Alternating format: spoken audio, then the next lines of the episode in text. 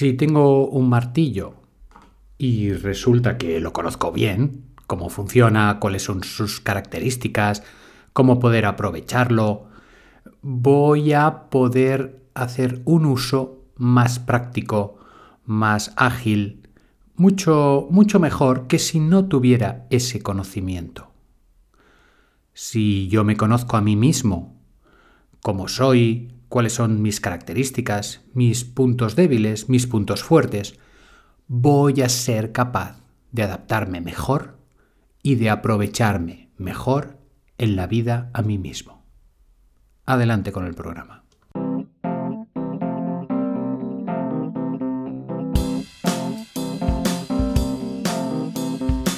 Estáis escuchando el podcast de Psicología, Comunicación y Crecimiento Personal de Joan Contreras. Bienvenidos.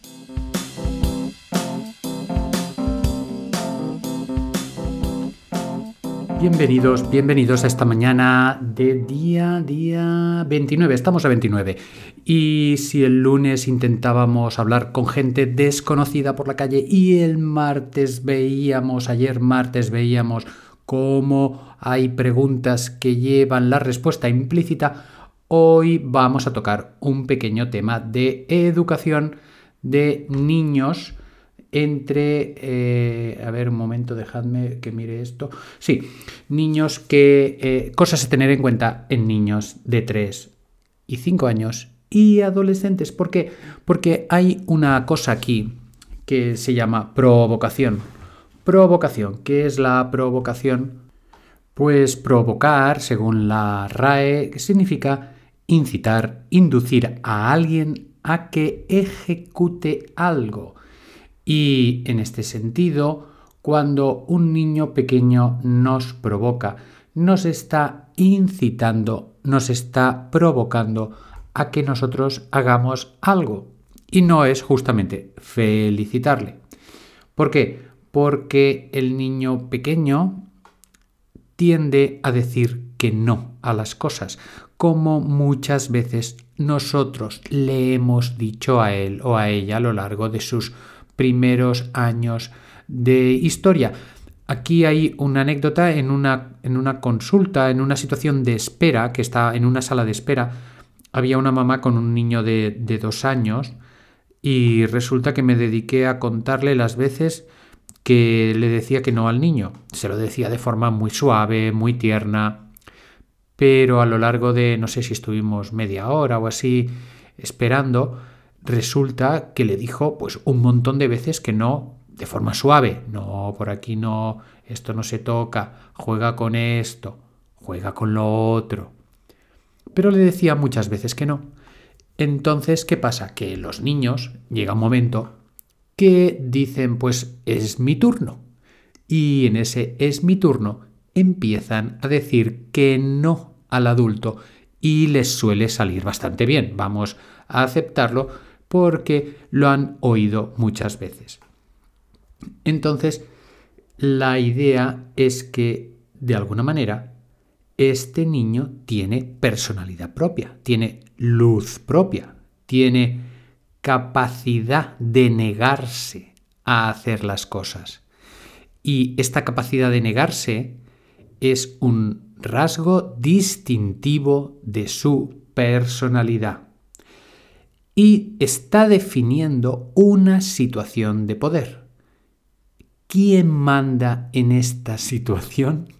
Y este es un conflicto que todos los papás, todas las mamás, todos los maestros se tienen que enfrentar cada día respecto a ver quién manda, puesto que los niños y las niñas tienden a ocupar el espacio de poder que no les pertoca.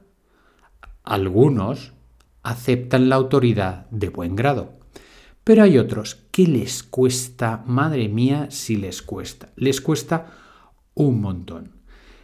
Cuando hay una insistencia en llegar al poder en la familia, cuando el papá o la mamá le dice no, no toques eso, y va el niño y lo toca y encima se ríe, situación o hecho que puede darse por ejemplo, en el primer año de vida ya, cuando el niño se pone de pie, más o menos, ya lo puede hacer, le dices, no toques.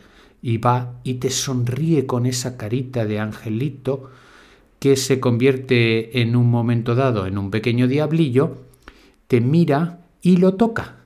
Y tú ahí, pues evidentemente insistes, ¿no? No, no se toca, esto no puede ser, te vas a hacer daño, no se puede romper. Pues todo eso, ¿no?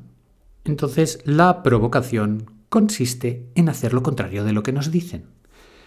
Y se puede convertir en un juego muy, muy divertido para el niño en el caso en que nos enfademos. Si nos enfadamos, le estamos dando un, un punto extra de diversión al hecho ya divertido de poder decir que no y de poder intentar llevar el poder en la familia. De hecho, hay teorías psicológicas que basan todo su constructo, toda su forma de, entender la psicología en el poder, a ver quién manda, quién deja de mandar, etc. Entonces, esto nos lo hacen los niños muy pequeñitos, ya a muy temprana edad, casi no saben hablar y ya saben provocar, saben decir que no perfectamente y ahí tenemos que insistir los educadores para llevarlos por el buen camino y que vayan asumiendo esa capacidad de que aunque no les guste, tienen que asumir las normas.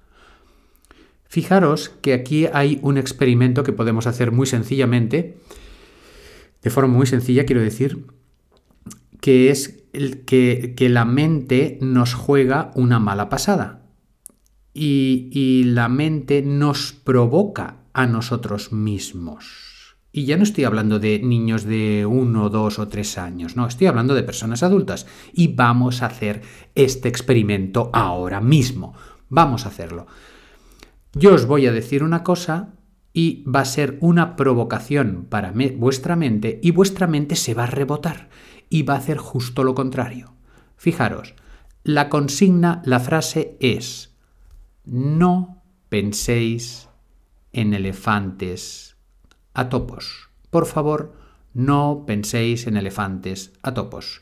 Me gustaría que hicierais un esfuerzo para que no pensarais en elefantes a topos, ni elefantes grandes, ni elefantes pequeños, ni topos rojos, ni verdes, ni azules, ni amarillos. No penséis en elefantes a topos. Habrá quien no haya podido pensar en elefantes, pero en general, cuando dices ese tipo de frases, la mente se dispara y empiezas a ver elefantes de todos los colores, con todos los topos, y a medida que voy diciendo em, las características que no tienes que pensar, la mente va y los piensa. Es un efecto como paradójico, ¿verdad? Porque si yo no quiero pensar algo, teóricamente mm, no tendría que pensarlo, ¿verdad? Pues no. Fijaros que este, este sistema está eh, de alguna manera también en la estructura de las adicciones. No es, no es la única estructura, pero es una de ellas.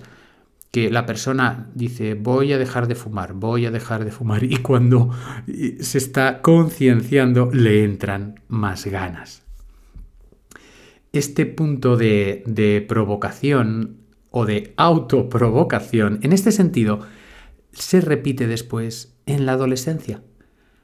Luego, a partir de los 2, 3, 4 años que pueden haber estas crisis de provocación, luego pasamos a la adolescencia donde se vuelven los chicos y las chicas mucho más provocadores que en la etapa anterior, digamos, de primaria, entre los 5, 6, 8, 9, 10 años. Y es que el hecho de decir que no te da un plus de fuerza, te reafirma, aunque no tenga sentido, aunque no tenga nada que ver ni que sea útil para ti, pero el hecho de decir que no es como si te dijera, como si te hicieras fuerte. Las personas que nos cuesta decir que no, cuando lo vamos consiguiendo, sentimos una fortaleza y unas emociones que realmente nos hacen sentir orgullosas de nosotras mismas. ¿Por qué? Porque es para unos es muy fácil, pero para otros es muy difícil. Vamos a dejar otro podcast para hablar de cómo afrontar a nivel educativo estas provocaciones, tanto de niños como de adolescentes, cómo afrontar estas provocaciones con uno mismo, cuando uno se le mete la idea de que no tiene que hacer algo y te entran cada vez más ganas. Y dicho esto, vamos a ir... Sí, ah, bueno, eh, el tema este que siempre me olvido, si espero que os haya gustado, enviadme vuestros comentarios, compartir el programa si, os si es de vuestro agrado y vamos por la reflexión del día. Hoy miércoles a mitad de semana y como estamos a mitad de semana vamos a hacer una respiración retenemos el aire. Expulsamos. Y como siempre vamos a sonreír a este día que empieza. Vamos a sonreír a todo lo que nos venga encima y vamos a sonreír a todas las provocaciones a las que tengamos que hacer frente.